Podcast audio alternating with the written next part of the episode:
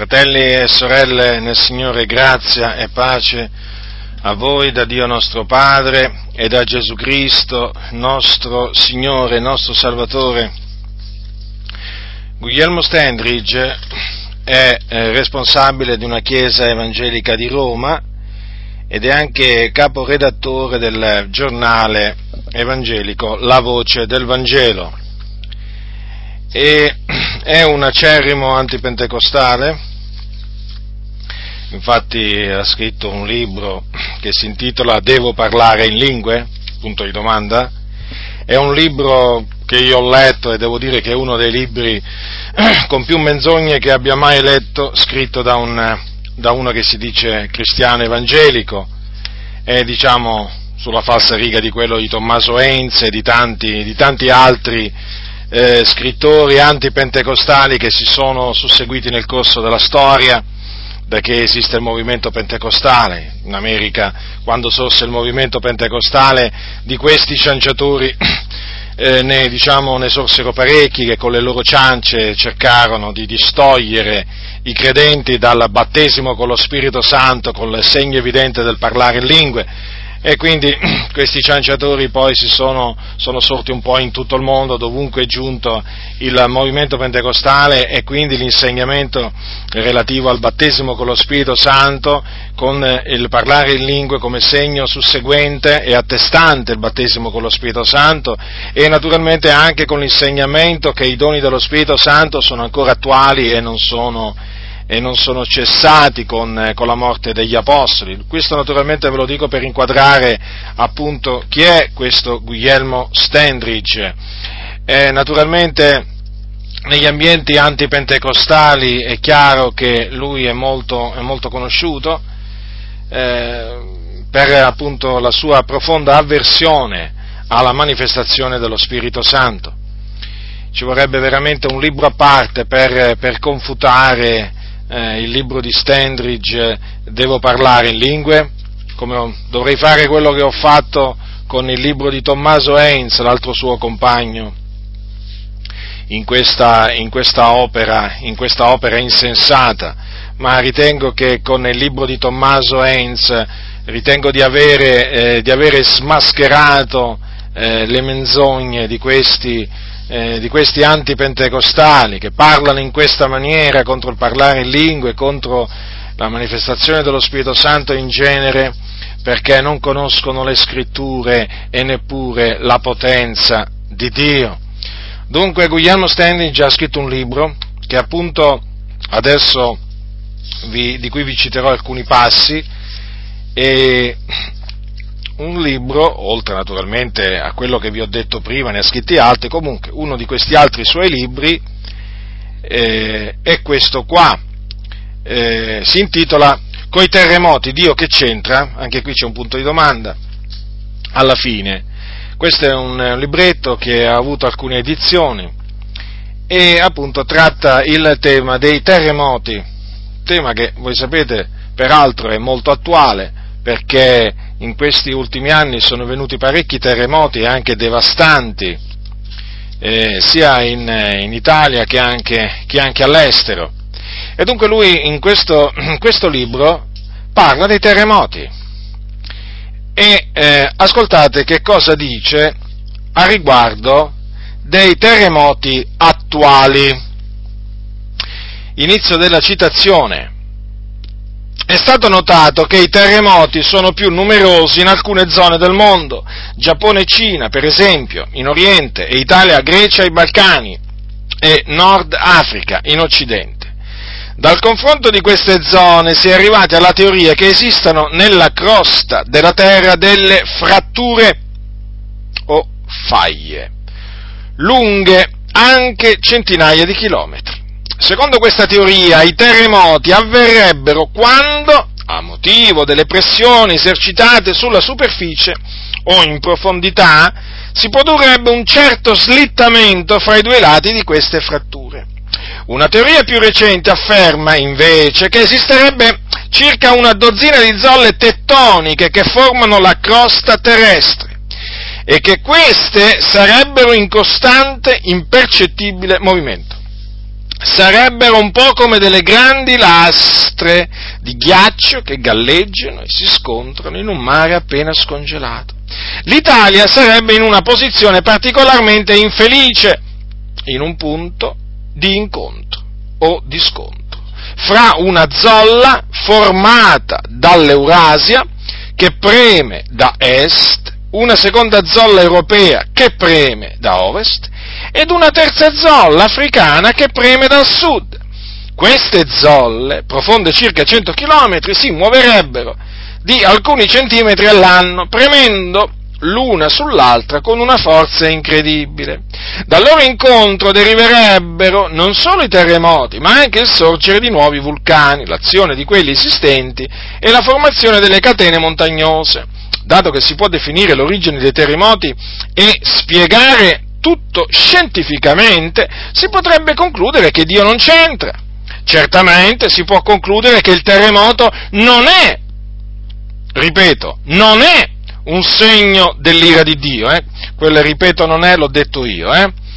non è un segno dell'ira di Dio, contro un qualsiasi villaggio o nazione, come alcuni religiosi hanno avuto la sfrontatezza di dire, Dio non ha voluto punire con la morte nessuna delle vittime, i danni subiti non sono colpa di Dio, il terremoto è soltanto il risultato di leggi della fisica o della natura che hanno provocato quelle scosse in quelle zone, in quel momento. Forse in alcuni casi i morti e i danni potrebbero dipendere in parte addirittura dagli uomini che non hanno badato nelle costruzioni al pericolo di terremoti o non hanno applicato le leggi antisismiche governative. Il fatto che un terremoto sia abbattuto sull'Italia non sulla Svezia si spiega non come giudizio di Dio, ma unicamente come un risultato delle formazioni geologiche in movimento.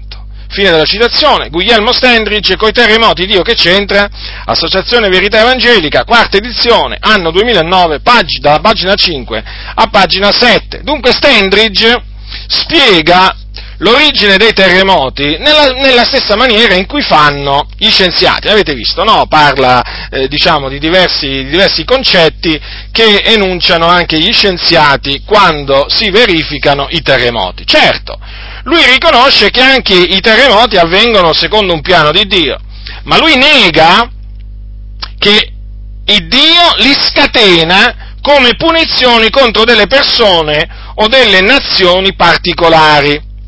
Allora i terremoti per lui sarebbero le, le conseguenze o la conseguenza della violazione delle leggi della natura.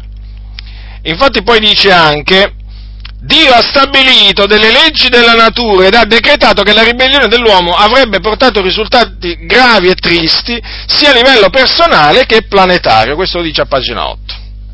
Allora, come giudica eh, quindi eh, Stanridge, com'è che giudica quelli che dicono che i, i terremoti sono dei giudizi di Dio contro, contro gli uomini, contro i malvagi? Ma lui li chiama sciocchi. Infatti dice, alcuni sciocchi hanno pensato che il terremoto fosse il giudizio sulla gente particolarmente cattiva, lo dice a pagina 8 sempre di questo libro.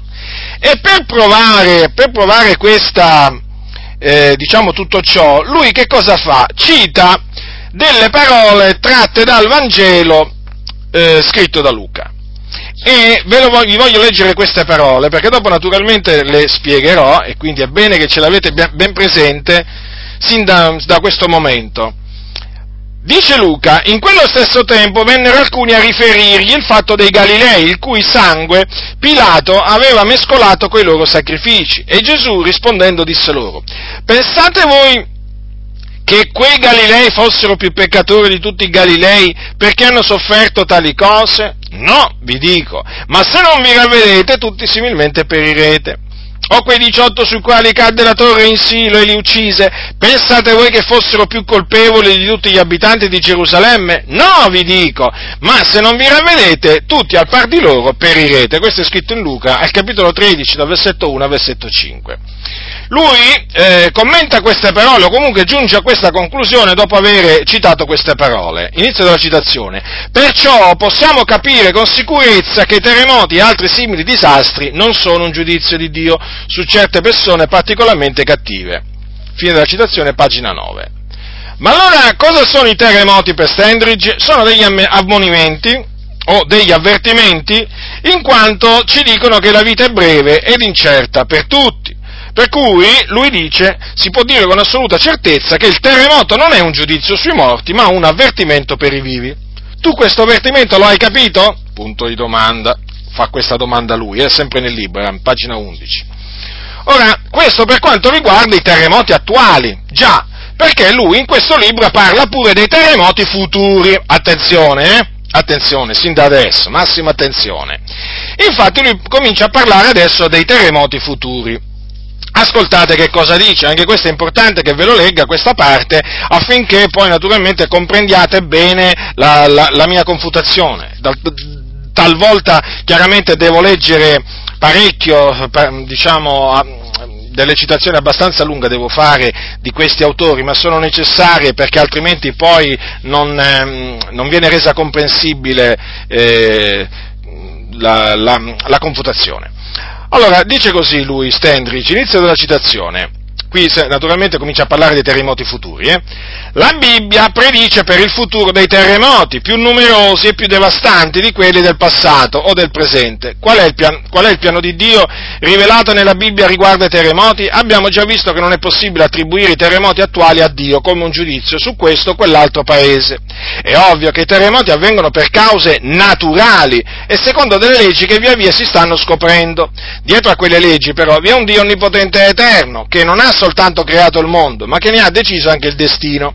Secondo la Bibbia, Dio, nella sua onniscienza e onnipotenza, sa esattamente ciò che avverrà nel mondo ed ha stabilito tutto per un suo scopo. Quando Gesù parlò, per esempio, con i suoi discepoli della fine del mondo, si trattava di un argomento che interessava tanto loro quanto noi oggi. Egli fece loro una serie di profezie o avvertimenti per cui sarebbe stato possibile, per chi conosceva e credeva alle sue parole, prevedere la fine dell'epoca presente e prepararsi ad essa. Nel Vangelo di Matteo, al capitolo 24, fra i diversi segni della fine del tempo presente, Gesù accennò a guerre, rivoluzioni, carestie e terremoti. Insorgerà nazione contro nazione, regno contro regno, ci saranno carestie terremoti in vari luoghi. Vangelo di Matteo, capitolo 24, versetto 7. Nel suo commento a questo passo biblico, lo studioso biblico René Pace ha scritto, come è noto vi sono, tan- vi sono, stati sempre dei terremoti, ma la scrittura annunzia che si moltiplicheranno e si intensificheranno alla fine dei tempi, senza per questo dire di quanto siamo più vicini ai suddetti avvenimenti. Molti credenti ed anche molti scienziati constatano da alcuni anni un innegabile aggravarsi dei sismi. Secondo una stima, qui naturalmente adesso riprende il discorso Stendridge perché è finita la citazione di René Pace, secondo una stima che certamente sbaglia per difetto, oltre un milione e mezzo di vite umane sono state distrutte dai terremoti nel secolo scorso. Di queste circa la metà sono morte negli ultimi decenni. Si tratta di un aumento sorprendente e spaventoso. In base alle parole di Gesù, Dio ha stabilito che il travaglio non solo morale e politico, ma anche della natura in questo nostro pianeta aumentasse prima del ritorno di Cristo e della fine di questa epoca. Per quale motivo?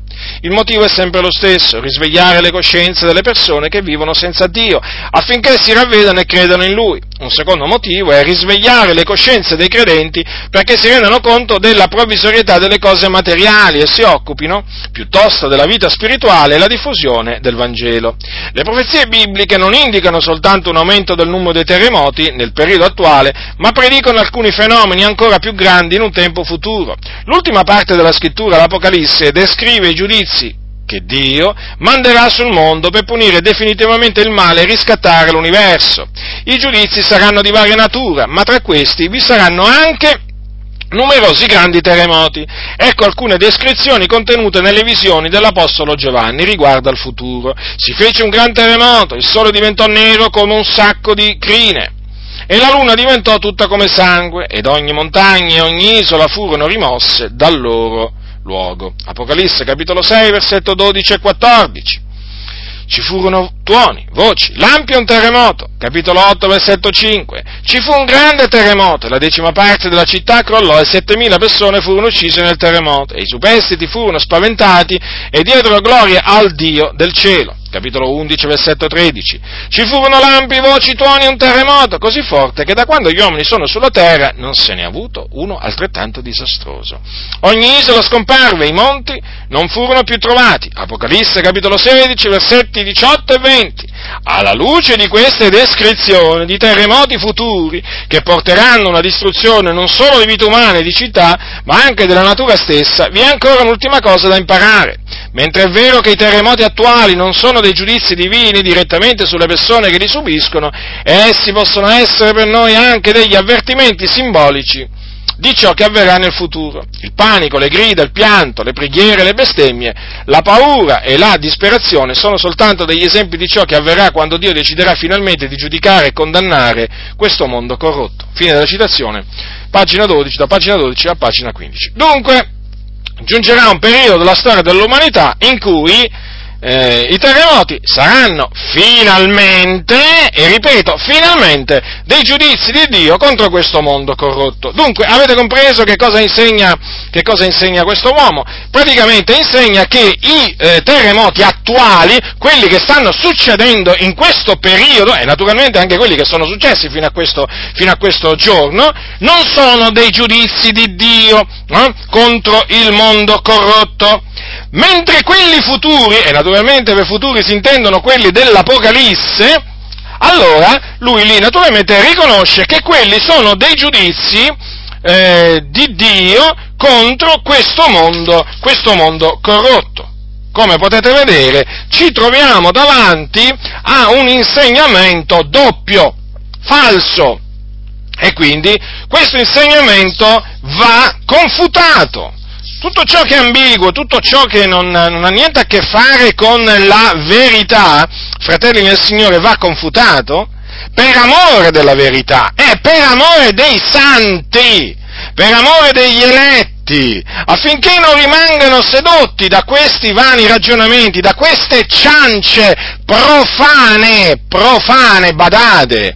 E poi naturalmente queste profane ciance fanno, fanno seguaci, è chiaro, poi in un periodo di tempo in cui si parla solo dell'amore di Dio, la gente vuole sentire quando arrivano i terremoti che non si è trattato di un giudizio di Dio, ma no, ma Dio è buono, quella è la forza della natura che si scatena, quelle naturalmente sono, quelle cose avvengono per delle leggi naturali, delle leggi naturali imprecisate a questo punto, perché non si capisce poi, alla fine non, non ci spiegano poi nel dettaglio ehm, queste, queste, leggi naturali, ma comunque sia non voglio entrare nemmeno nel dettaglio di queste cosiddette leggi naturali. Quello che mi preme dire è che in questo periodo della storia della Chiesa, in cui nelle Chiese eh, è penetrato di tutto e di più, ogni sorta di mondanità, ogni sorta di false dottrine, ogni sorta di, eh, di, vani, di, vani, di vani, ragionamenti, è evidente, è evidente che questo modo di parlare piace, è un parlare praticamente che attira, perché? Perché nel momento in cui avviene un terremoto, che cosa gli viene detto? Che cosa gli, vengo, gli, viene detto ai credenti? Ma no, ma non ti preoccupare, non si è trattato di un giudizio di Dio, no, assolutamente, ma il terremoto è avvenuto per questo, per quest'altro e per quest'altra ancora ragione, sai c'è questa teoria, poi c'è anche quest'altra teoria, insomma si tirano fuori le teorie scientifiche sul perché i terremoti avvengono e così via. Allora, che cosa dice la Bibbia? Perché naturalmente noi dobbiamo fare riferimento alla parola del Signore e solo alla parola del Signore. Per naturalmente per proseguire di valore in valore, perché se noi smettiamo di attenerci alla parola del Signore e cominciamo anche, diciamo, in minima parte a, ad attenerci alle profane ciance, cioè se cominciassimo a fare spazio alle profane ciance, fratelli del Signore, sappiate che le, le ciance poi vanno rodendo come fa la cancrena. E nella storia della Chiesa, ogni, ogni qualvolta la Chiesa ha fatto spazio alle ciance, poi queste ciance, queste ciance hanno attirato altre ciance, perché poi è così, un abisso chiama un altro abisso, quindi dobbiamo stroncare proprio sul nascere queste ciance affinché nessuno, ribadisco, nessuno rimanga sedotto da esse. Allora che cosa dice la Bibbia sui terremoti? Perché trema la terra? Perché trema la terra? La terra trema per l'ira di Dio. capitolo 10 di Geremia, prendete il capitolo 10 di Geremia, ascoltate che cosa dice, che cosa dice la Bibbia, ascoltate che cosa dice la Bibbia.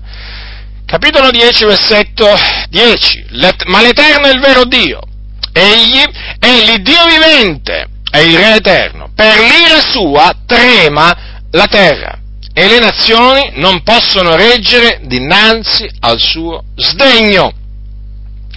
Avete letto, fratelli nel Signore, avete ascoltato quello che dice la Bibbia.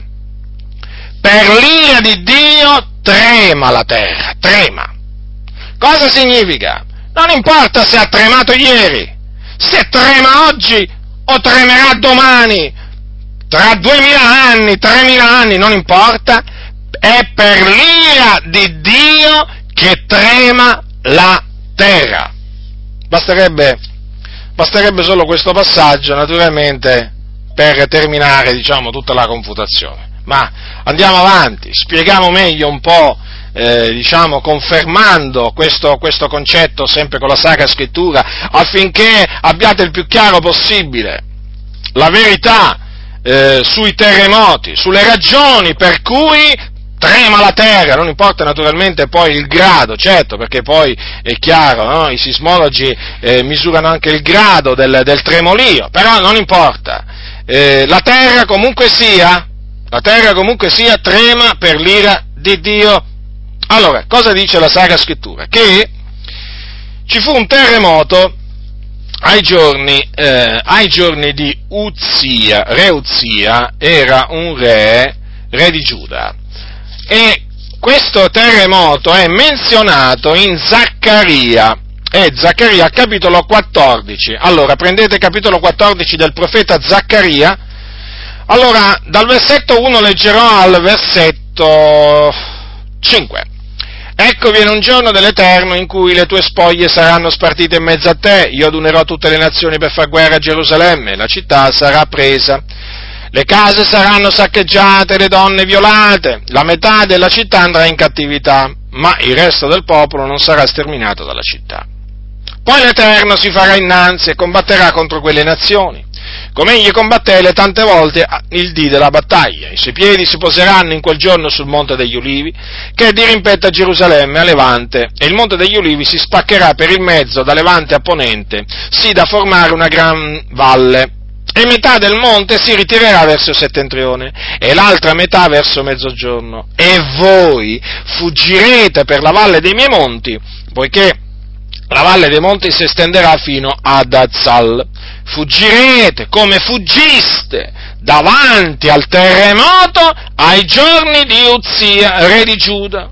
E l'Eterno mio Dio verrà e tutti i suoi santi con lui. Naturalmente queste parole, come voi sapete, riguardano il, la seconda venuta di Cristo Gesù, eh, quando appunto Gesù poi, una volta che i santi eh, saranno eh, risuscitati, i morti in Cristo saranno risuscitati e i, coloro che saranno trovati viventi saranno mutati e rapiti tutti insieme a incontrare il Signore eh, nell'aria, poi naturalmente il Signore tornerà, tornerà nel, nel, senso scenderà assieme ai suoi santi sulla, sulla terra. E Gesù poserà, poserà i suoi, come dice la Sacra Scrittura, i suoi piedi sul monte degli ulivi.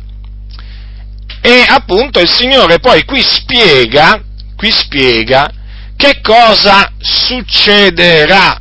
Voi dice, voi fuggirete per la valle dei miei monti, poiché la valle dei monti si estenderà fino a Zal, fuggirete come fuggiste davanti al terremoto ai giorni di Uzia re di Giuda. Ecco, vedete qui è appunto confermato che ai giorni di Uzia re di Giuda ci fu un terremoto. Questo terremoto, questo terremoto, davanti al quale appunto fuggirono eh, naturalmente gli ebrei, gli israeliti, fu predetto, era stato predetto eh, tempo innanzi da un profeta, un profeta che si chiama Amos. Prendete il libro del profeta Amos, al capitolo 2. Vedete il capitolo 2 di Amos? Ora, Amos è chiamato uno dei pastori di Tecoa, ai quali il Signore rivelò in visione la sua parola intorno ad Israele ai giorni di Uzia, re di Giude, ai giorni di Geroboamo, figliolo di Joas, re di Israele. Due anni prima del terremoto, badate bene, eh, perché questa è una precisazione che fa la parola di Dio stessa. È scritta al capitolo 1 eh, di Amos al versetto 1. Notate bene, queste parole furono rivelate ad Amos, il profeta Amos, due anni prima del terremoto. Di quale terremoto? Di quello che ci fu ai giorni di Uzia, re di Giuda. Allora considerate che eh, in quel tempo la, la, malvagità proprio regnava, regnava proprio in mezzo al popolo, in mezzo al popolo di Israele. E come voi sapete il Signore mandò a più ripeti- diciamo, diversi profeti per ammonire, ammonire il, il, popolo e avvertirlo eh, dei giudizi che avrebbe mandato contro di esso se non si fosse, eh, se non si fosse ravveduto, se non si fosse convertito dalle sue vie malvagie. Uno di questi profeti fu Amos.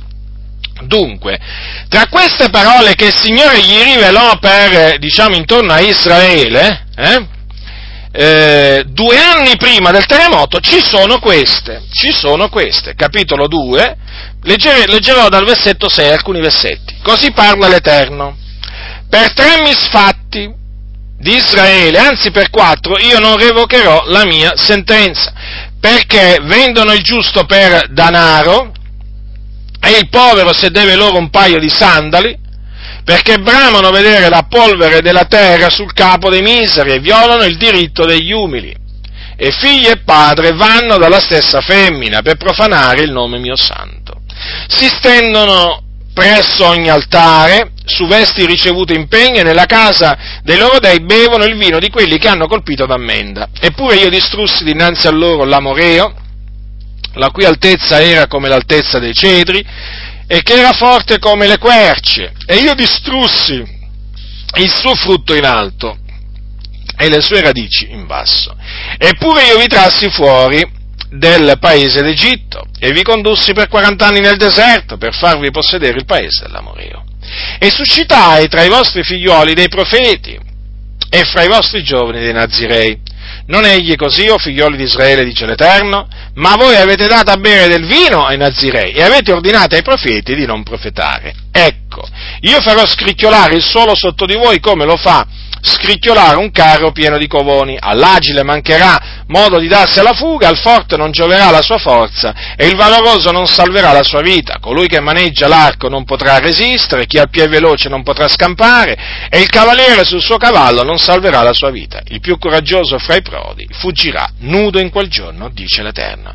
Ora, notate, fratelli del Signore, eh, che il Signore, il Signore dice queste parole, versetto 13, ecco, io farò scricchiolare il suolo sotto di voi, come lo fa scricchiolare un carro pieno di covoni. Chi è soggetto qua? È Dio.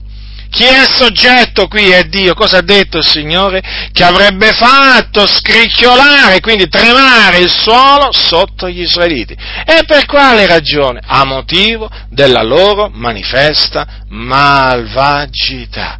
Ora, più chiaro di così, fratelli.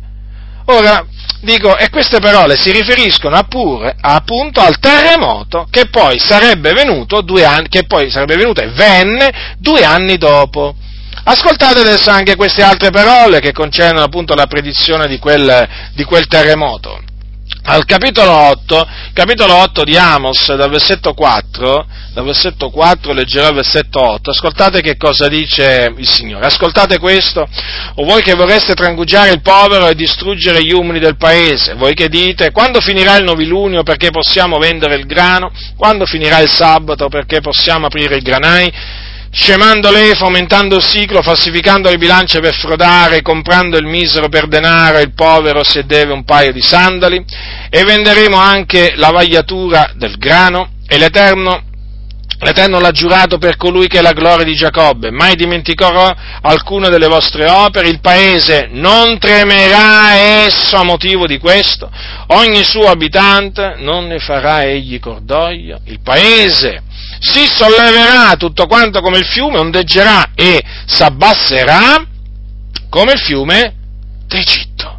Ora, fratelli nel Signore, avete notato qui che cosa dice il Signore?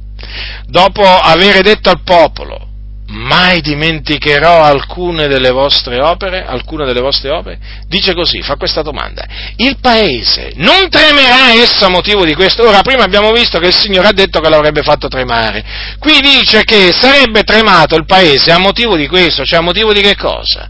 A motivo del fatto che il Signore non dimenticava le loro opere, a motivo delle loro opere malvagie, quindi. Non è chiaro, fratelli del Signore? Io ritengo che sia di una chiarezza cristallina, ma come voi sapete quello che è chiaro, appunto molti amano oscurare. Avete visto no? il parlare ambiguo? Quando, ricordatevi questo, quando sentite parlare qualcuno in maniera ambigua dovete stare molto attenti, perché sicuramente in mezzo a quell'ambiguità lui sta, c'è del veleno, c'è del veleno e lui sta cercando di iniettare del veleno nella vostra mente o comunque sia del lievito nella vostra vita. E l'ambiguità è un'arma usata da taluni perché l'ambiguità eh, gli, permette, gli, permette, appunto di agire in questa, in questa maniera. Sono chiamate le arti seduttrici dell'errore. Eh, io mi sono incappato in molti di questi che diciamo fanno uso delle arti seduttrici dell'errore, studiando le sette, i culti, mi sono, diciamo, eh, come si dice, eh, ho studiato approfonditamente la tecnica questi, dei falsi profeti, dei falsi dottori e praticamente eh, tutti hanno questa, questa, questa tecnica eh, o arte? Eh, sono specializzati nell'arte seduttrice dell'errore e si usano dell'ambiguità si, usano dell'ambiguità per eh, introdurre di soppiatto di soppiatto delle, delle, false dottrine. Dunque eh, bisogna avere proprio i sensi esercitati discernere bene dal male e quindi naturalmente bisogna conoscere bene le scritture per accorgersi di questa loro eh, seduzione, di questa loro seduzione. Dunque come potete vedere dalle parole che sono scritte in Amos, è Dio che fa tremare il suolo, e, e, poi naturalmente lo fa tremare a motivo delle, dell'iniquità, quindi per punire eh, coloro che fanno, eh, coloro che fanno eh, il male. E naturalmente è chiaro che il Signore non è che usa solo i terremoti eh, come giudizi no? della, sua, della, sua giust- della, sua, ira, assolutamente, ci sono diciamo, eh, de- vari mezzi no? che lui usa, per esempio uno, uno, di questi mezzi è per esempio la siccità, come vedremo, come vedremo, anche dopo, ma naturalmente il Signore può usare anche bestie feroci, può usare serpenti velenosi, può, mand- può spedire da- dall'alto della sua dimora, può spedire dei massi, mh, mm, diciamo, de- dei massi di pietra contro i malvagi, il Signore è in grado, fratelli, può, può lanciare fulmini contro i suoi, i, i suoi avversari, d'altronde la Bibbia dice che il Dio si riempie le mani di fulmini e li lancia contro i suoi avversari, anche questo naturalmente, questo naturalmente è una cosa vogliono, di cui non vogliono sentire parlare molti, ma questa è la, è la verità, questa è la verità, ricordo ancora una, una testimonianza che ho letto tanti anni fa, una sorella si era sviata a proposito di fulmini, eh, una sorella si era sviata ed era tornata veramente alle concupiscenze del mondo, un giorno, in mezzo a una grande folla, un fulmine dall'alto, un fulmine colpì proprio lei e la ferì. Lei non morì, però la, diciamo, la, la, la ferì, la colpì e quel fulmine, mm, una volta che fu colpita da quel fulmine, lei comprese che quello era veramente un giudizio di Dio contro di lei. E quel, mm, quel, giudizio le servì per ravvedersi o comunque contribuì a indurla a ravvedersi, a convertirsi dalle sue vie malvagie e a tornare al Signore. Sì, esistono pure queste testimonianze, certamente molti non piacciono queste testimonianze, però queste sono testimonianze veraci, testimonianze che incutono, che incutono timore, già incutono timore, quello che non vogliono incutere molti, molti pastori. E poi che sia Dio a mandare, a mandare i terremoti, eh, è confermato anche da questa, da questa domanda che eh, è trascritta sempre nel libro del profeta, del profeta Amos e dice così questa, questa, domanda, capitolo 3 versetto 6, marcatevela, marcatevela questa, questa domanda perché è fondamentale per turare la bocca a costoro. Dice la scrittura, una sciagura piomba ella sopra una città senza che l'Eterno ne sia l'autore? Lo, lo ripeto, una sciagura piomba ella sopra una città senza che l'Eterno ne sia l'autore, quindi è evidente che sia che questa sciagura è prodotta da sia un terremoto, un'alluvione, che vi posso dire io, fulmini eh, o diciamo una siccità, eh, non importa, non importa, una sciagura, la Bibbia dice, piomba ella sopra una città senza che l'Eterno ne sia l'autore, chi è l'autore della sciagura? Chi è l'autore della sciagura? E qui badate che dice una sciagura, quindi ve lo ripeto, può essere una qualsiasi sciagura. Chi è l'autore? Il Signore. La risposta qui è no. Una sciagura piomba ella sopra una città senza che l'Eterno ne sia l'autore? È evidente, no? È evidente che non c'è una sciagura che piomba sopra una città di cui l'Eterno non ne sia l'autore. Ma anche queste parole sono veramente di una nitidezza, di una nitidezza. Come si fa a dire quindi che i terremoti attuali non sono dei giudizi di Dio, che sono conseguenze di violazioni di leggi di natura? Insomma, tutti questi ragionamenti. Ma parliamo come parla la parola del Signore, che la parola del Signore è chiara, è una lampada, è una lampada veramente in luogo oscuro, una lampada ardente e splendente. Ma parliamo come parla la parola del Signore, non parliamo come parlano gli scienziati scienziati, non parliamo come parlano i filosofi, ma parliamo come parla la parola del Signore. È un linguaggio arcaico? Non importa, ma è verace. È un linguaggio che a molti non piace? Non importa, l'importante è che piace al Signore, la sua parola? A noi piace la parola del Signore, a noi non piacciono le parole degli uomini. Capito? E quindi noi ci vogliamo attenere alla parola del Signore. Questo dice la parola del Signore. Quindi possono dire tutto quello che vogliono gli scienziati e tutti questi evangelici che vanno dietro agli scienziati, che studiano le croste. È evidente che sotto ci sono delle croste, delle faglie, insomma chiamatele come volete voi, come le chiamano anche i scienziati. Ma è evidente che quando si muove la crosta terrestre, ma è evidente che è Dio che la fa muovere. Quando veramente si sente quel boato tremendo, no? Quando arriva il terremoto, è perché Dio veramente sta scatenando la sua ira, il furore della sua ira, e quindi si usa degli elementi, è evidente, no? Della terra, della crosta terrestre, di quello che c'è sotto, ma è Lui che smuove tutto per far tremare la terra. Mi pare, mi pare ovvio. Ma d'altronde Gesù disse che non cade a terra un passero, un solo passero, senza il volere del Padre nostro. Considerate.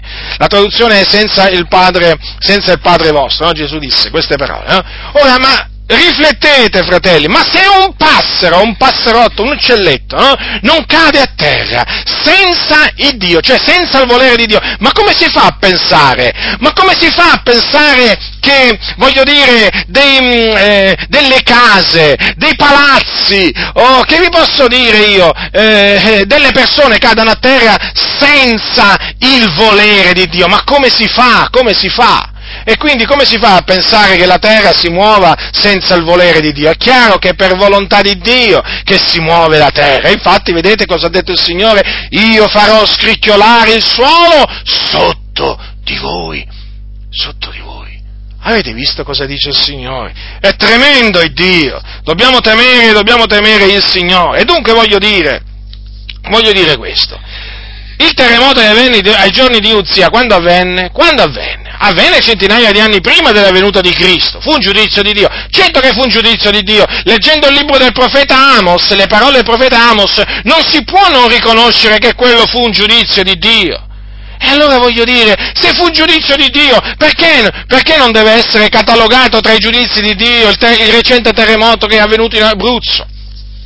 O meglio, quello più recente ancora, eh, quello, eh, quello, in Giappone. Per quale recondito motivo questi terremoti non sarebbero dei giudizi di Dio? Ma se lo fu questo giudizio di Dio, che peraltro, voglio questo ai giorni di zia, peraltro veramente ci sono dei cattolici romani, dico cattolici romani, eh, si, si, mm, a questi cattolici romani gli si può rimproverare di dire il rosario, gli si può rimproverare di, di credere nella beatificazione dei papi, nella canonizzazione dei papi, sapete che fra poco, fra poco sempre se Dio lo permetterà ci sarà pure quest'altro atto abominevole qui a Roma, sarà perpetrato a danno di miliardi di persone, cioè di tante persone, sarà la beatificazione, ci mancava naturalmente anche quest'altro beato, no? Di Voitiva, no? Lo renderanno beato prima, poi santo, chiaramente santo subito, hanno detto, perché santo subito? Perché, perché, perché ci vogliono tanti soldi praticamente, perché il Vaticano ha bisogno di tanti soldi e quale migliore, diciamo, maniera, no? Per appunto intascare un sacco di denaro, un sacco, un sacco e dire poco, naturalmente, usare un eufemismo,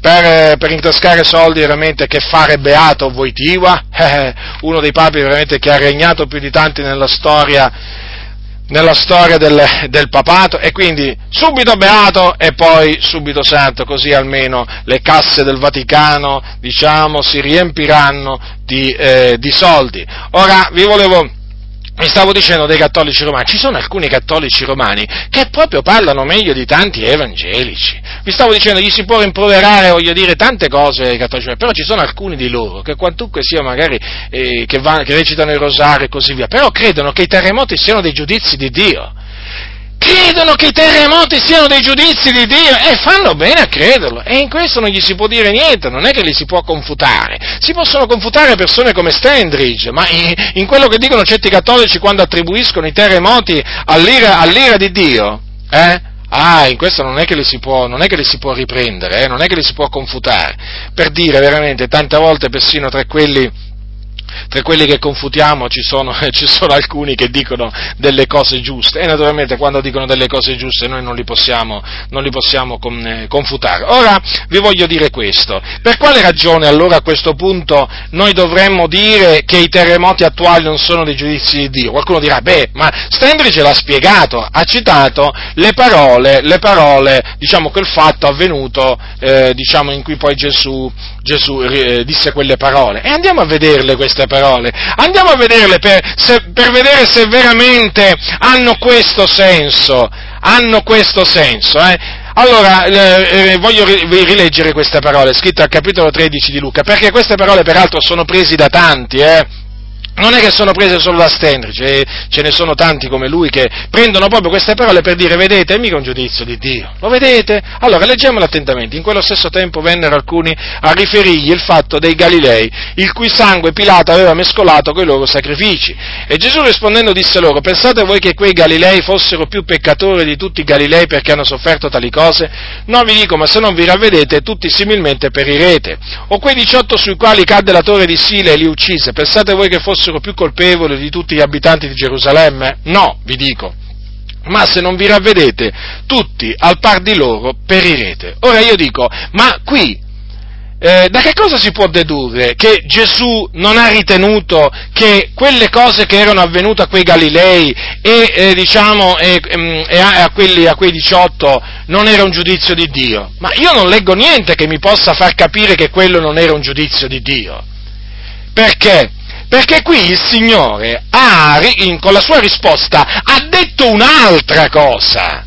Ha detto un'altra cosa, semmai. Cioè, il Signore ha detto che quei Galilei il cui sangue Pilato aveva mescolato con i loro sacrifici, non soffrirono quelle cose perché erano più peccatori di tutti i Galilei. Come anche che quei 18 sui quali era, era caduta la torre di Silei non erano morti perché erano più colpevoli di tutti gli abitanti di Gerusalemme, badate bene.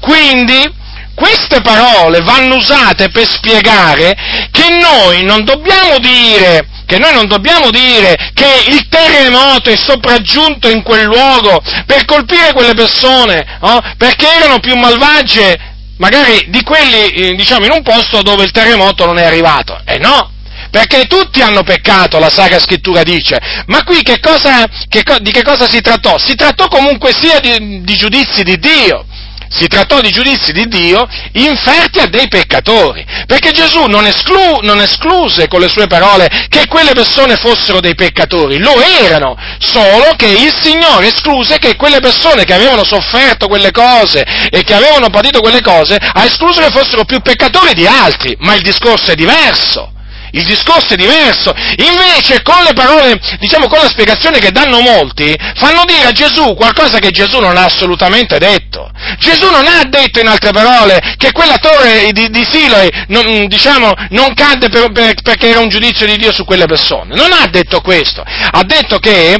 quella torre di, Sile, di Siloe, la torre di Siloe è caduta su quei 18 e li ha uccisi, ma noi non dobbiamo pensare che quelli che furono uccisi da quella torre fossero più colpevoli di tutti gli abitanti di Gerusalemme, di, di Gerusalemme semplicemente perché gli abitanti di Gerusalemme non erano stati colpiti dalla torre di Siloe. Comprendete? Quindi massima attenzione quando diciamo sentirete spiegare queste parole. Perché dietro questa spiegazione, dietro questa spiegazione si nasconde la solita, la solita, eh, la solita astuzia. Perché comunque sia quelle persone erano peccatori e colpevoli. Il Signore non ha detto che non erano, non erano peccatori o non erano colpevoli, eh, badate bene. E comunque sia quello fu un giudizio di Dio. Quello naturalmente quello eh, fu il giudizio di Dio verso quelle persone, verso quelle persone in particolare, ma non tutti i peccatori o i colpevoli, no, davanti a Dio, il Dio li giudica nella stessa maniera, comprendete? Certo, perché il tipo di giudizio con i quali vengono colpiti i peccatori sulla terra, naturalmente dipende, dipende da Dio cioè, ci saranno coloro su cui fa, diciamo che, che, il Signore colpirà con un terremoto, altri che colpirà con una siccità, altri che colpirà eh, con un fulmine, altri che colpirà con, anche con delle malattie e così via. O diciamo con la morte però senza avere bisogno di un terremoto. Ma voglio dire, il Signore ha nel, diciamo, nel suo arco, chiamiamolo così, no? Veramente tante frecce. Quindi massima attenzione quando quindi succedono i terremoti, noi non stiamo dicendo che il terremoto è piombato eh, su quella città o su quella nazione perché era più peccatrice e colpevole di altre città o nazioni, ma noi stiamo dicendo un'altra cosa. Stiamo dicendo che quello è stato il giudizio di Dio che lui ha deciso di usare contro quella città, contro quella nazione in quel momento. Vi faccio un esempio, diciamo, um, più chiaro, vi faccio un esempio, diciamo, per farvi capire che cosa voglio dire nella pratica.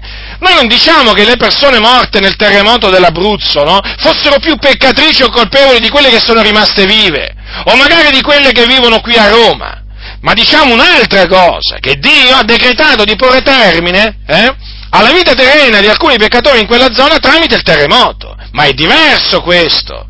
Quindi non stiamo facendo, diciamo, distinzioni. Eh, stiamo, semplicemente, cioè, eh, stiamo semplicemente facendo una semplice distinzione di giudizi, ma non quanto alle persone, perché tutti hanno peccato tutti hanno peccato e sono privi della gloria di Dio. Però naturalmente c'è da fare una distinzione quanto ai giudizi, perché la Bibbia stessa ci dice che non tutti, che, non tutti gli empi che Dio ha fatto morire, perché Dio fa morire, Dio uccide, eh? questo lo ricorda a quelli che pensano che Dio dia solo la vita, no, Dio la vita la, la toglie pure.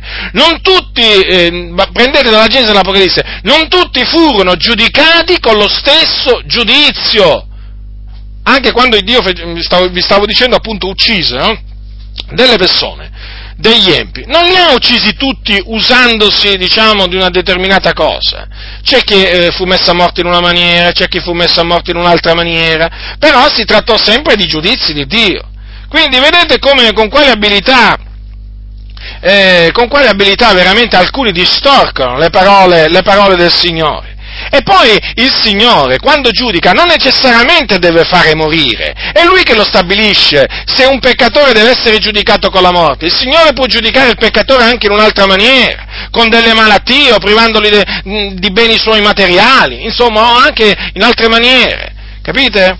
Quindi chiaramente Dio è sovrano anche quando, quando infligge i suoi, i suoi, giudizi. Ma queste parole di Gesù, queste parole di Gesù su quei Galilei che avevano sofferto quelle cose, su quelli, che, eh, su, quelli su cui era caduta la Sion, non hanno niente a che fare, diciamo, con il, con il discorso che quelli non erano giudizi di Dio, i terremoti non sono giudizi di Dio contro i malvagi, ma certo che lo sono. E che cos'è un terremoto? Una benedizione? Non lo so io. Ditemi un po' voi. Ma ditemi un po' voi che cosa fu una benedizione che il Signore promise al popolo di Israele per le loro malefatte? Che fu una benedizione quando gli disse io farò scricchiolare il suolo sotto di voi, il Signore alludeva a una benedizione che gli avrebbe fatto, diciamo, scendere dal cielo da un momento all'altro, ma che? È evidente che si trattò di una maledizione. Ma d'altronde la Bibbia dice che la maledizione dell'Eterno è nella casa dell'Empio. Il Dio benedice la dimora dei giusti. Ah, qualcuno dirà, ma ci sono dei terremoti durante i quali sono morti dei credenti. Qual è il problema? Qual è il problema? Innanzitutto il giudizio di Dio da cominciare dalla, dalla, dalla casa di Dio. Bene? Prima della casa di Dio. E naturalmente noi sappiamo che talvolta Dio colpisce dei credenti anche con la morte. Anania e Safira non vi dice niente? Quindi, fermo restando che possono, quei credenti possono essere morti perché si è trattato di un giudizio di Dio, ma potrebbe essersi trattato di un'altra situazione, cioè il Dio ha deciso di prenderli con sé in quella maniera, facendoli morire in un terremoto. Quindi la Bibbia dice che è cosa di grande momento agli occhi dell'Eterno la morte dei suoi diletti. Quindi in quel terremoto saranno, se sono morti dei credenti, sono andati col Signore. Dove sta il problema? Ma io ripeto, ma dove sta il problema? Se i credenti quando muoiono vanno col Signore in cielo, ma dove sta questo problema? E poi sicuramente, sicuramente, quelli che rimangono feriti o comunque quelli che si spaventano, certamente, eh, voglio dire, hanno modo di riflettere non solo sulla brevità della vita, ma anche sulla loro condotta. E quindi sia gli increduli che i credenti, e parlo dei credenti disordinati ribelli, eh, possono essere indotti tramite il terremoto a ravvedersi e a convertirsi dalle loro vie malvagie. Io credo che oggi ci sia bisogno di parlare in questi termini, come peraltro c'era bisogno di parlare in questi termini anche tanto tempo addietro, affinché nessuno di noi si illuda, affinché si sappia chi è il Dio, egli è il tremendo, il terrore di Sacco, egli non è qualcuno con cui si può giocare, il mondo è malvagio, il mondo è malvagio, è chiamato, è chiamato eh, presente secolo malvagio. Ma ricordatevi, è sotto la potestà delle tenebre, il principe della potestà dell'aria. Voglio dire, gli uomini sono malvagi. Questo mondo è pieno di adulteri, fornicatori, pedofili, omicidi, stregoni, streghe. Ma voglio dire, ubriaconi, ladri, e insomma, sodomiti, sodomiti, pieno, pieno di sodomiti in Italia sta diventando come Sodoma e Gomorra l'Italia. Alcune città sono come Sodoma e Gomorra. Ma che cosa andiamo a dire alle persone? Che i terremoti avvengono, andiamo a dire a queste persone che i terremoti avvengono così, per delle leggi naturali, ma i terremoti dobbiamo andare a dire a loro che sono dei giudizi di Dio e che si devono ravvedere, perché al prossimo terremoto potrebbe colpire loro.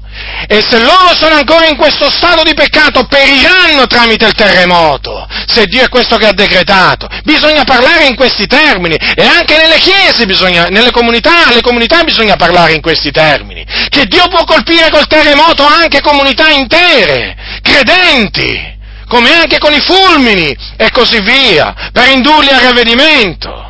È ora di smettere di predicare un Dio che è solo buono, che è solo amore, ma il nostro Dio è un fuoco consumante, è un giusto giudice che si adira ogni giorno. E come, come lo presentano alcuni? Come lo presentano alcuni? Come un Dio veramente che tollera il male, che tollera la malvagità e che tollera il malvagio. E non è così, perché la Bibbia dice che Dio non tiene il colpevole per innocente, non terrà il malvagio per innocente. E oggi veramente si sta predicando un messaggio falso a questo mondo, come anche alla Chiesa dell'Iddio vivente. Si stanno illudendo sia i peccatori che tanti credenti.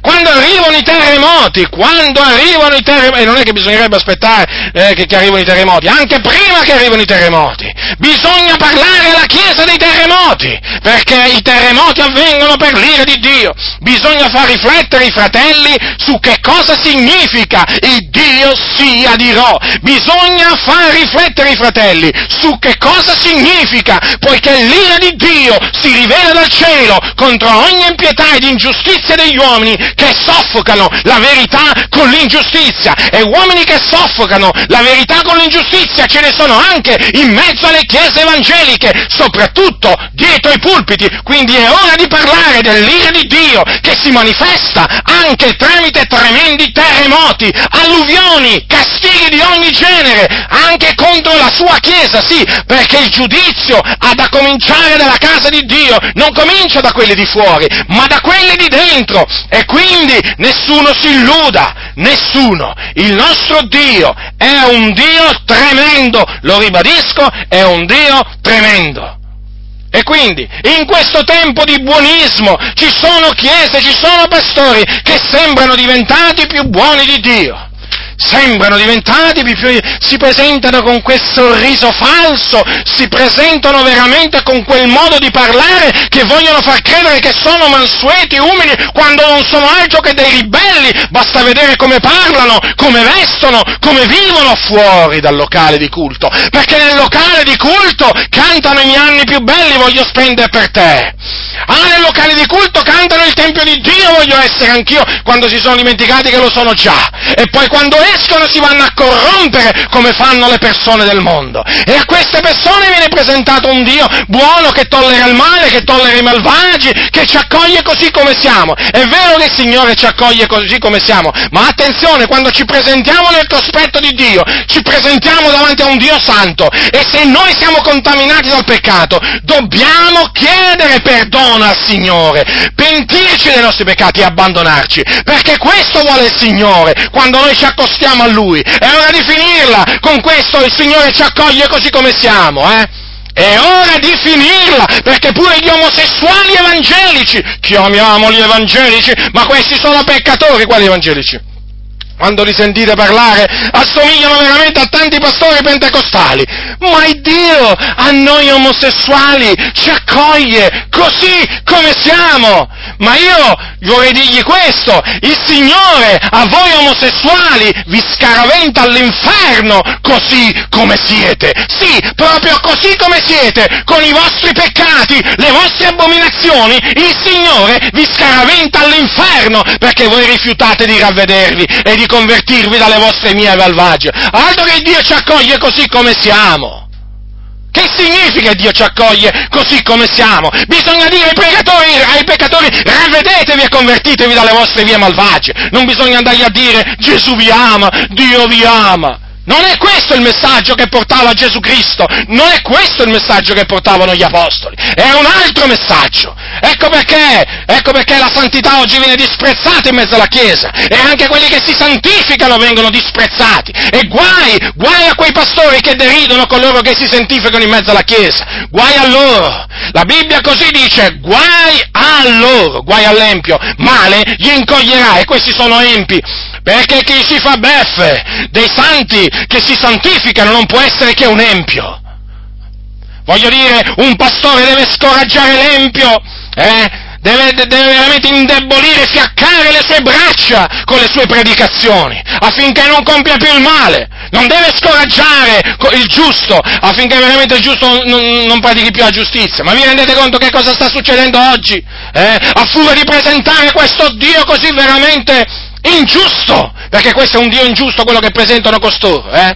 che veramente ci sono dei giusti che si sentono scoraggiati in mezzo alla Chiesa, scoraggiati proprio dai pastori, ah, sono scoraggiati a santificarsi, a procacciare la giustizia. E invece ci sono degli empi che si sentono incoraggiati da questa massa di ciarlatani che sono dietro i pulpiti, che hanno fatto le scuole bibliche, o meglio quelle antibibliche. Ecco, Ecco che cosa assistiamo oggi, a questa vergogna, a questo scandalo, a questa abominazione e sta avvenendo tutto sotto gli occhi, eh, sotto gli occhi veramente di noi tutti. E quindi massima attenzione, massima, massima attenzione. Voglio dire allora quest'altra cosa. Eh, come vi ho detto prima, Dio esercita naturalmente i suoi giudizi sulla terra. Leggete la Bibbia, i salmi, fratelli, la Bibbia parla al presente. Dio esercita i suoi giudizi sulla terra. Dio giudica, Dio giudica, oggi come allora. Egli non è cambiato. Lo ribadisco, la Bibbia dice l'ira di Dio si rivela dal cielo contro ogni impietà ed ingiustizia degli uomini che soffrono la verità con l'ingiustizia. Oggi, adesso.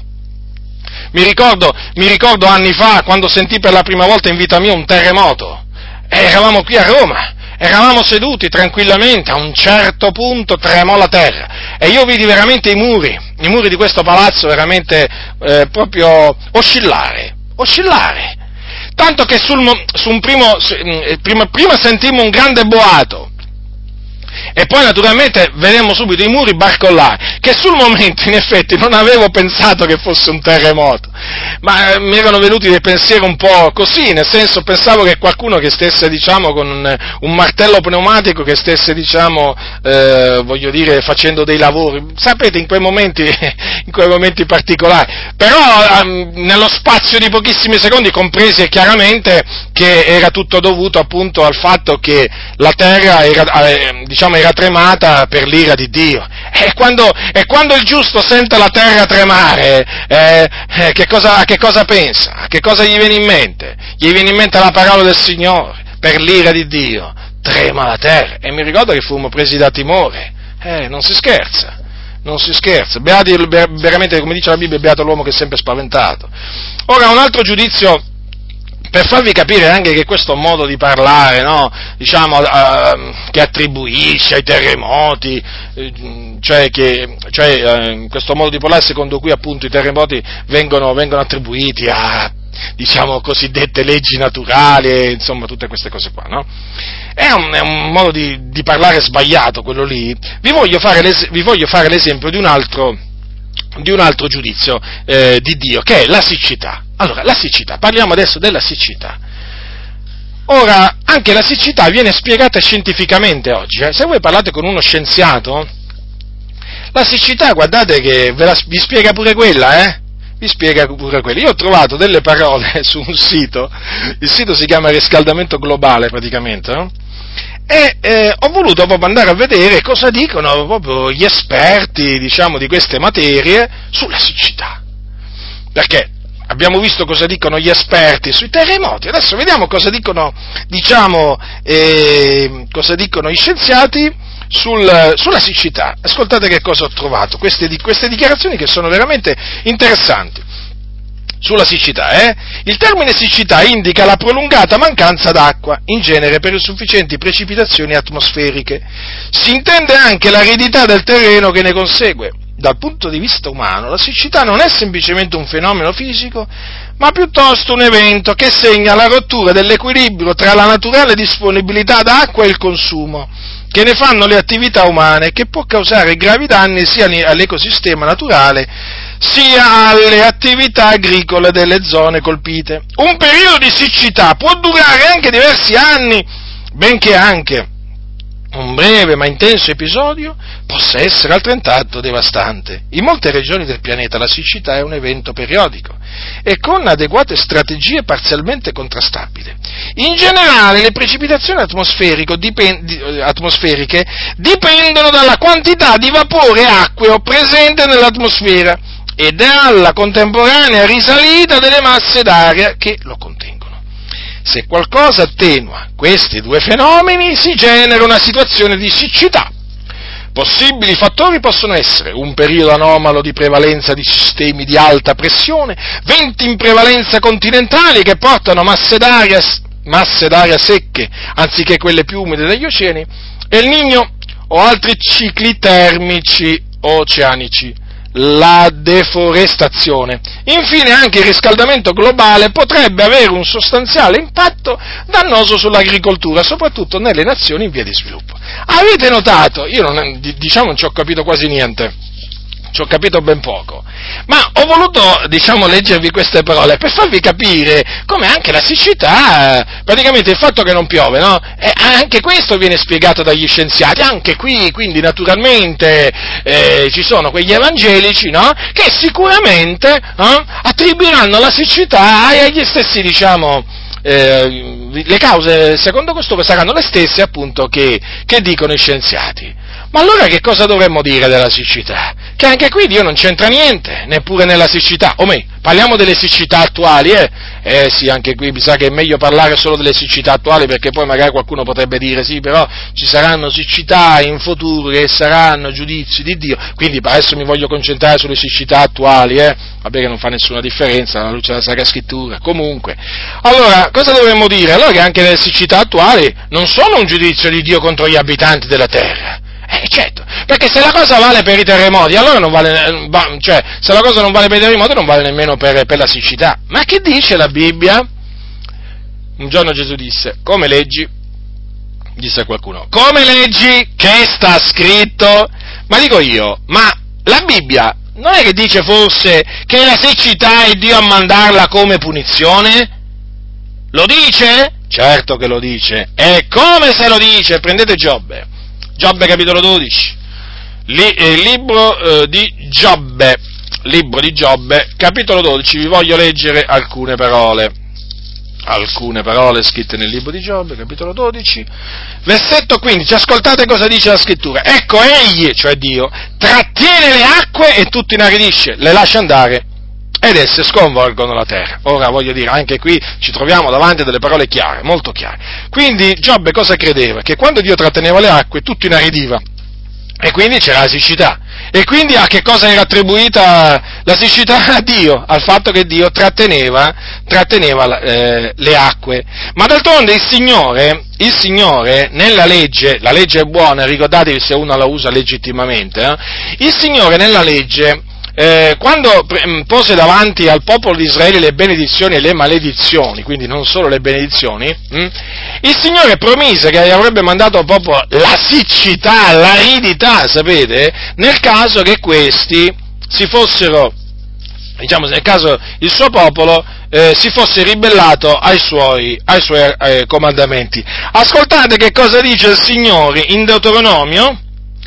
Allora, leggerò alcuni versetti tratti dal capitolo 28. Ascoltate che cosa dice, ascoltate che cosa dice il Signore, eh? ascoltate che cosa dice il Signore al capitolo 28. Ora se tu obbedisci diligentemente alla voce dell'Eterno, eh, dal versetto 1 al versetto 2, del tuo Dio, avendo cura di mettere in pratica tutti i, tuoi, i, suoi comandamenti che oggi ti do, avverrà che l'Eterno, il tuo Dio, ti renderà eccesso sopra tutte le nazioni della terra, e tutte queste benedizioni verranno su te e si compiranno per te, se darai ascolto alla voce dell'Eterno, dell'Iddio tuo. Quindi naturalmente qui enumera mh, diverse, diverse benedizioni, e tra cui c'è pure, eh, c'è pure questa qua, è scritta al versetto 12. L'Eterno aprirà per te il suo buon tesoro, il cielo, per dare alla tua terra la pioggia a suo tempo e per benedire tutta l'opera delle tue mani. Avete notato dunque cosa dice il Signore? Eh? Che è Lui che apre il buon tesoro, cioè il cielo, per dare alla terra la pioggia a suo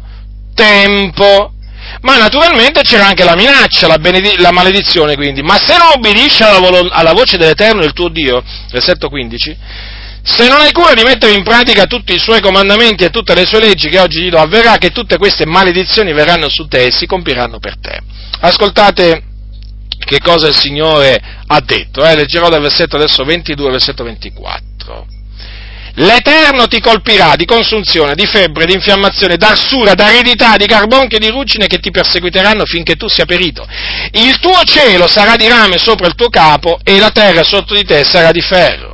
L'Eterno manderà sul tuo paese invece di pioggia sabbia e polvere che cadranno su te dal cielo finché tu sia distrutto. Avete notato che il Signore ribadisce che è Lui che manda la pioggia sul paese? L'avete notato questo? È il Signore quindi che manda la pioggia. E quindi se Lui trattiene la pioggia tutto inaridisce. E quando è che il Signore manda aridità? Quando appunto eh, c'è malvagità. E infatti dice l'Eterno ti colpirà d'aridità, d'arsura. Vi ricordate i giorni di Elia? Il, il re era Acab, un re molto malvagio. Che cosa fece il Signore? Chiuse, chiuse il cielo. Lo chiuse. Per tre anni e sei mesi, dice la Bibbia. Vi ricordate questo? Poi naturalmente quando il Dio decretò di far, eh, diciamo, piovere di nuovo, allora il Signore fece piovere però fu il Signore a mandare quella siccità che vi ricordate fece anche, fece anche seccare il, il fiume, no? eh, vicino al quale il torrente, vicino al quale Elia, Elia, Elia si trovava. E eh, quindi è un giudizio di Dio. Gli scienziati possono dire quello che vogliono, possono spiegare la siccità come vogliono, ma noi sappiamo che è un giudizio di Dio perché è colui che manda colui che manda la pioggia è il Signore. Le nuvole, ma guardate che le nuvole, fratelli nel Signore, non è che si spostano così con un, presento, con un diciamo, presunto loro libero arbitrio, no? Dico questo perché tanto, siccome che oggi parlano tutti del libero arbitrio, ce lo mettono dappertutto il libero arbitrio. non è che le nuvole, diciamo, viaggiano così, no? Di loro senno, voglio dire, si spostano, vanno, vanno, vanno dove vogliono, eh? No, no, le nuvole, vi ricordo, vanno dove vuole Dio. Sì, sì, vanno proprio dove vuole Dio, perché il Signore è Lui che comanda, che comanda le nuvole, ascolta, le guida praticamente, eh, sono guidate da Dio le nuvole. Ah, alcuni, alcuni ridono, alcuni ridono, Credenti, credenti, ridono quando sentono parlare che Dio guida le nuvole. Ma cos'è? Credete alle favolette? No, noi non crediamo alle favolette, semmai siete voi che credete alle favolette. Quante ne avete credute di favolette? Voi credete alle profane ciance. La Bibbia non ha profane ciance, la Bibbia è la parola del Signore. E quindi se pensate che queste siano favolette, eh, siano cose di cui non si deve parlare in mezzo alla Chiesa, ravvedetevi e convertitevi veramente. Ma in che Dio avete creduto? Ma in che Dio avete creduto? Vi siete fatti un Dio a vostra immagine e somiglianza, eh? Un Dio che non guida le nuvole? È il vostro Dio. Il vostro Dio non guida le nuvole, il mio Dio guida le nuvole. Io preferisco tenermi il mio Dio che il vostro, veramente. Il, vo- Dio, il vostro Dio nemmeno le nuvole guida. Ma che Dio è? Ma che Dio è? Il mio Dio guida le nuvole perché è il Dio della Bibbia. Capitolo 37 di Giobbe. Ascoltate cosa dice, cosa dice la Bibbia. Versetto 11, dal versetto 11, egli carica pure le nubi d'umidità, disperde lontano le nuvole che portano i suoi lampi, ed esse da lui guidate vanno vagando nei loro giri per eseguire quanto egli loro comanda sopra la faccia di tutta la terra e le manda o come flagello o come beneficio alla sua terra o come prova della sua bontà. Porgi l'orecchio a questo, Giobbe, fermati e considera le meraviglie di Dio. Allora, ascoltate, fratelli del Signore, qui, la, ah, qui naturalmente la Bibbia è sempre chiara, eh? Cosa fa il Signore? Dai, carica le nubi, le carica Lui d'umidità. Allora, poi che fa? Le disperde lontano, le nuvole, no? Che portano i suoi lampi, sono chiamati lampi di Dio, eh? Perché è Lui che li produce. Poi le nuvole, da Lui guidate, vedete? Da Lui guidate, vanno vagando nei loro giri, praticamente il Signore gli assegna di fare dei giri.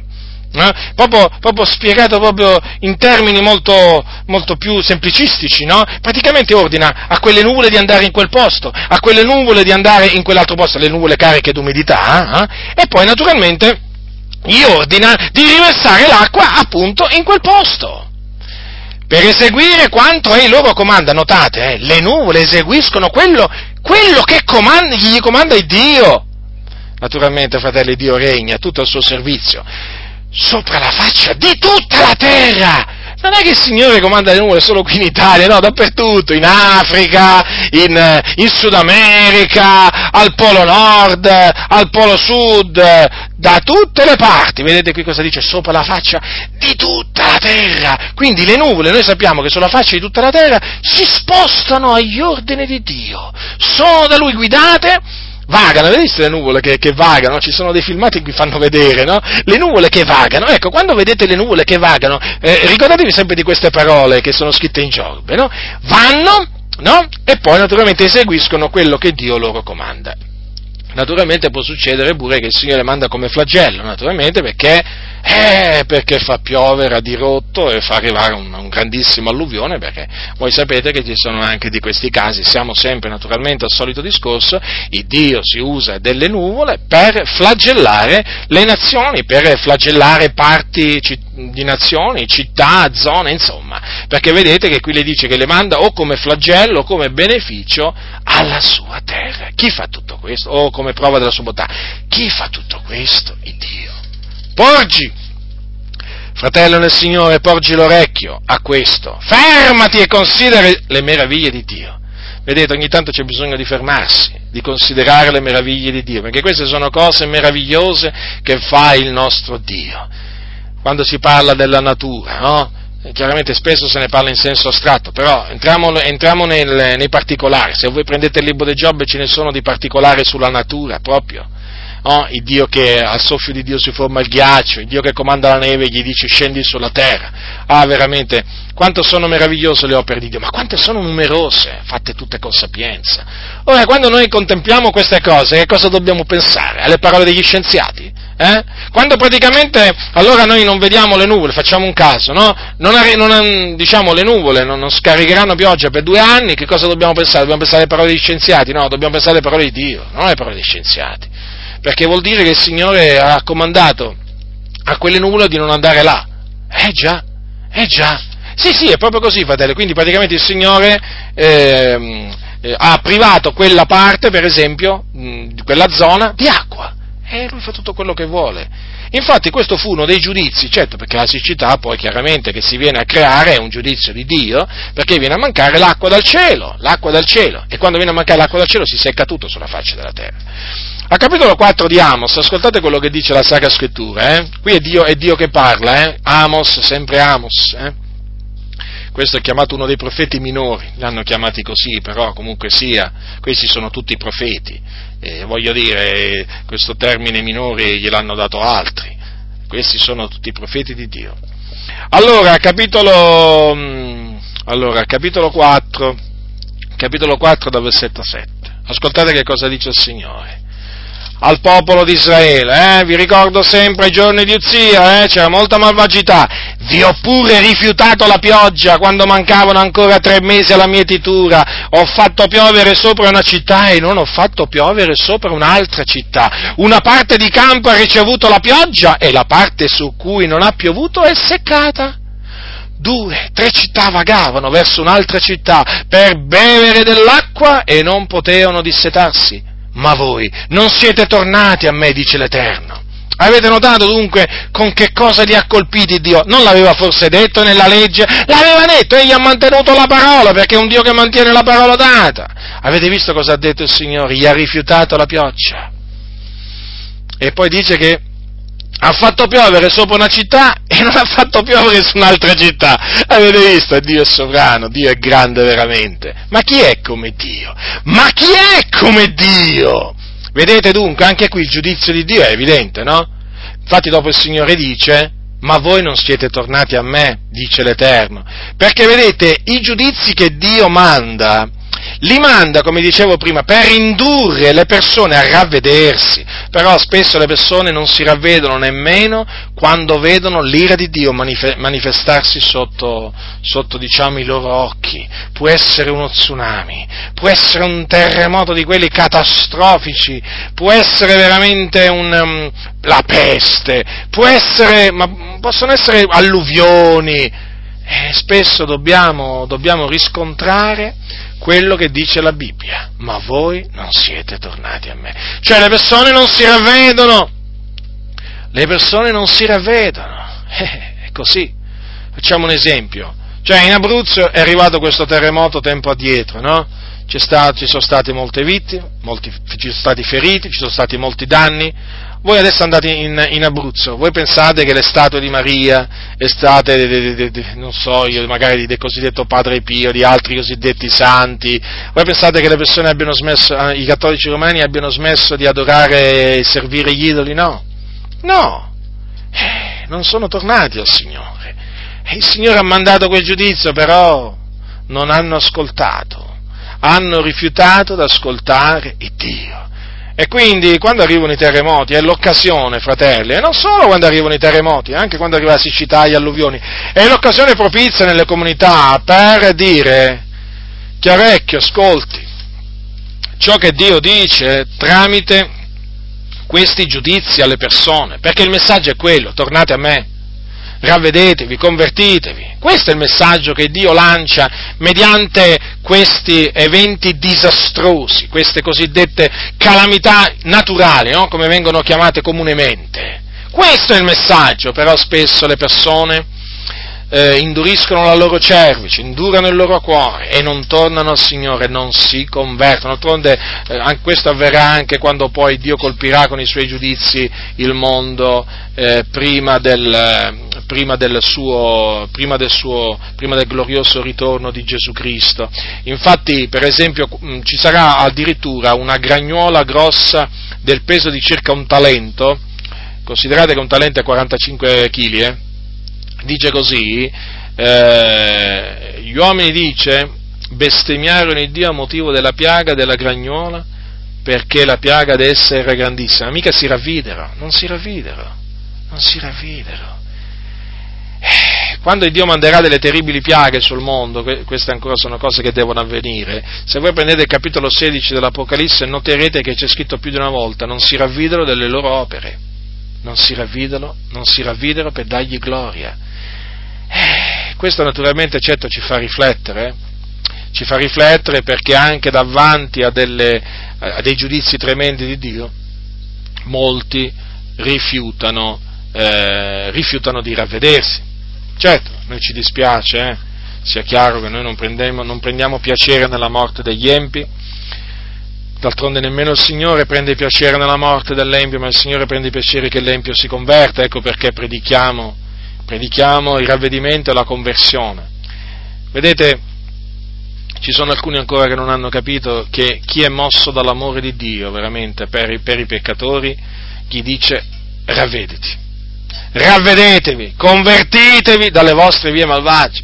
E questo è il messaggio che non dice solamente un servo del Signore, non dice solamente ai peccatori, ma anche alla Chiesa, quando la Chiesa si svia.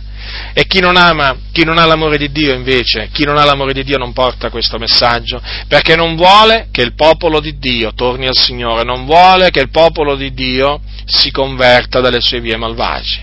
E quindi non volendo questo non lo ama, non lo ama, perché vedete un padre l'amore verso i propri figli come lo manifesta? Correggendoli. Ma se un padre non corregge i propri figli, non ama i propri figli. Perché la Bibbia dice che chi risparmia la verga al suo figliolo lo odia, eh? Non è che lo ama.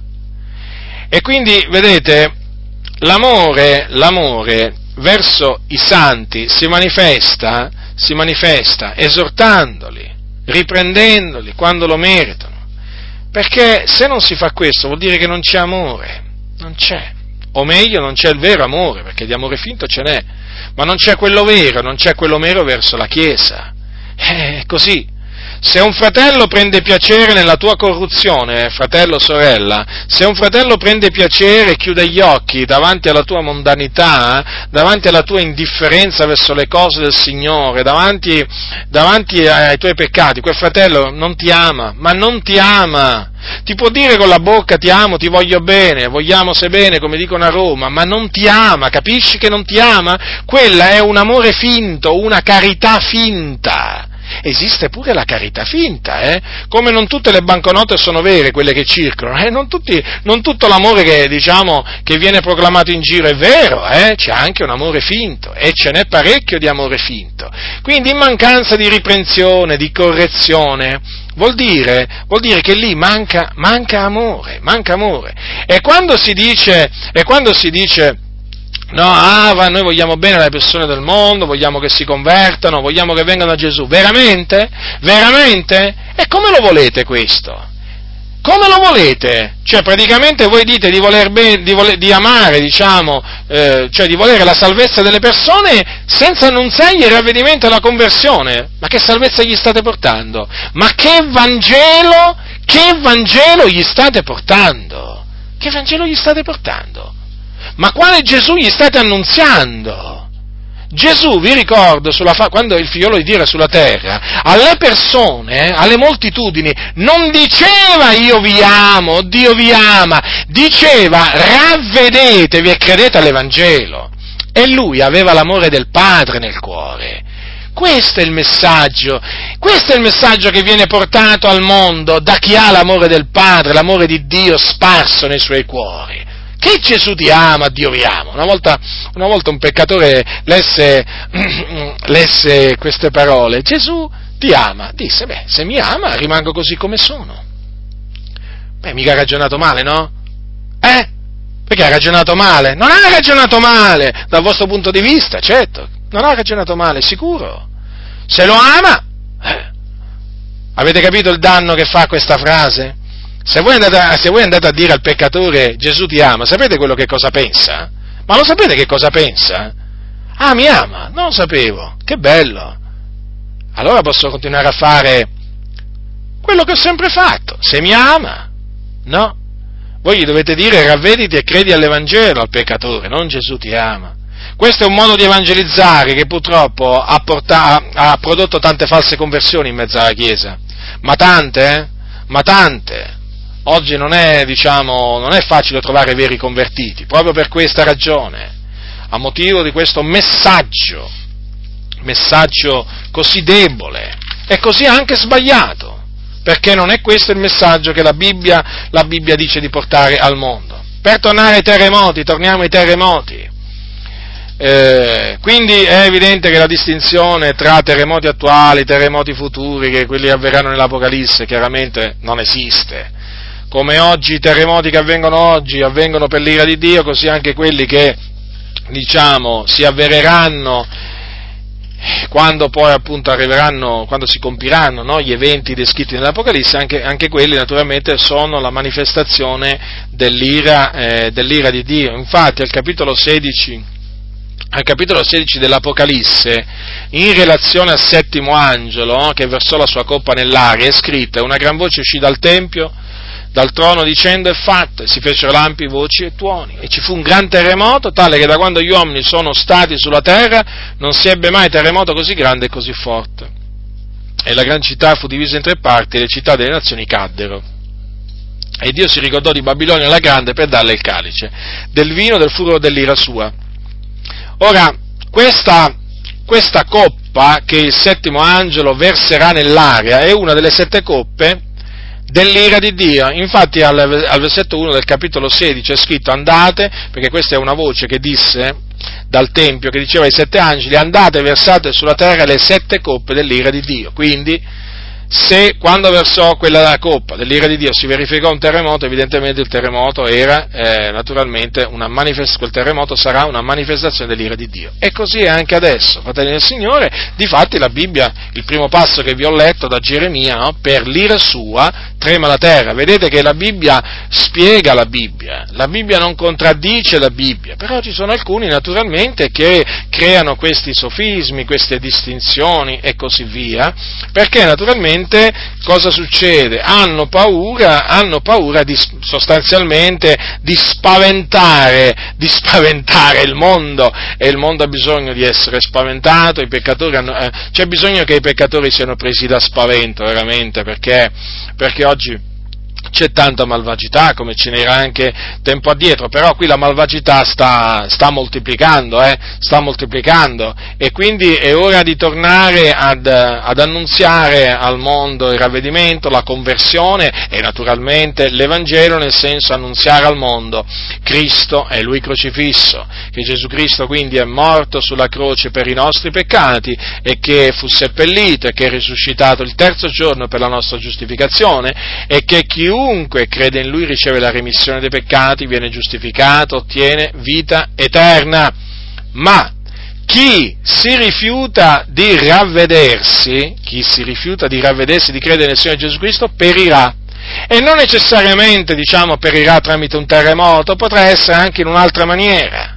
Perirà però. Infatti vedete Gesù cosa disse? Se non vi ravvedete, tutti similmente perirete. Certamente, certamente poi Dio chiaramente a coloro che non si ravvedono li farà perire, ribadisco, non tutti tramite un terremoto, ehm, perché naturalmente il Signore è sovrano anche in questo. Però una cosa è sicura, che coloro che non si ravvedono periranno perché moriranno nei loro peccati e coloro che muoiono nei loro peccati vanno all'inferno. E l'inferno, vi ricordo, è un luogo di tormento dove arde un fuoco, un vero fuoco, e dove c'è il pianto e lo stridore dei denti. Dei denti. Quindi, fratelli del Signore, ritenete questa, questa mia breve esortazione, ho voluto fare questa, questa confutazione eh, non perché questo è un periodo in cui si parla, si parla diciamo, particolarmente di terremoti, no? no? ma perché questo è un, ehm, diciamo, questo è un discorso, quello che fanno, eh, quello che ha fatto Stenridge, che fanno, che fanno, molti in ambito evangelico, anche in ambito pentecostale, eh, badate bene, eh, qui, non è, qui, non è, una questione di essere antipentecostali, pentecostali, le menzogne, le menzogne si trovano diciamo, da ambedue, da ambedue le parti, eh, perché sapete le menzogne eh, ci sono diciamo, in ambito della Chiesa dei Fratelli, Chiese Battiste, Chiese Valdesi, come anche eh, tra le, chiese, tra, le chiese, pentecostali. È un ragionamento diciamo, che piuttosto, piuttosto diffuso. Infatti, come avete notato, nelle comunità, nelle comunità pentecostali non si sente mai parlare mai parlare dei terremoti come giudizi di Dio, anche quando arrivano, anche quando veramente adesso, adesso ci sono pure queste immagini veramente che si possono vedere proprio, eh, che fanno vedere delle cose che magari un tempo non si potevano vedere, ma vedete, nemmeno davanti a quelle immagini i credenti si rendono conto che quelle cose avvengono per l'ira di Dio. È veramente sconcertante, talvolta veramente talvolta ci si trova davanti dei credenti che hanno proprio delle scaglie davanti agli occhi, dav- hanno delle scaglie, cioè non vedono delle cose così chiare. Eh, ma perché questo? Perché gli hanno presentato un Dio veramente fatto a immagine e somiglianza dell'uomo. Ma Dio è buono, ci accoglie così come siamo, e Dio ci perdona, capito? No, e Dio non ci punisce, fratello, sorella, no, non dare ascolto a quei fanatici, perché quelli presentano un Dio vendicatore, e perché Dio non è un vendicatore? Ma se la Bibbia dice che l'Eterno è un Dio vendicatore, se l'Eterno dice, la Bibbia dice che Egli è un vendicatore, perché dovete presentare alle persone un Dio soltanto buono? La Bibbia dice che, Dio, che Dio è vendicatore. E quindi si vendica. E quando si vendica che cosa succede? Che cosa succede quando si vendica di una nazione, di un popolo, di una città, di un paese? Che cosa succede? Trema la terra, tra le altre cose, tra le altre cose perché chiaramente poi Dio chiaramente, eh, si vendica anche, come abbiamo visto, tramite la siccità, quindi trattenendo le acque e anche in altre maniere. Quindi ritenete, eh, ritenete l'insegnamento sano della parola di Dio, non discostatevene nemmeno, mm, veramente, mm, nemmeno un millimetro vorrei dirvi, perché la parola di Dio, fratelli del Signore, è verità, ad essa potete fare veramente del continuo riferimento, non sarete giammai confusi se riporrete eh, la vostra fiducia completamente nella parola del Signore.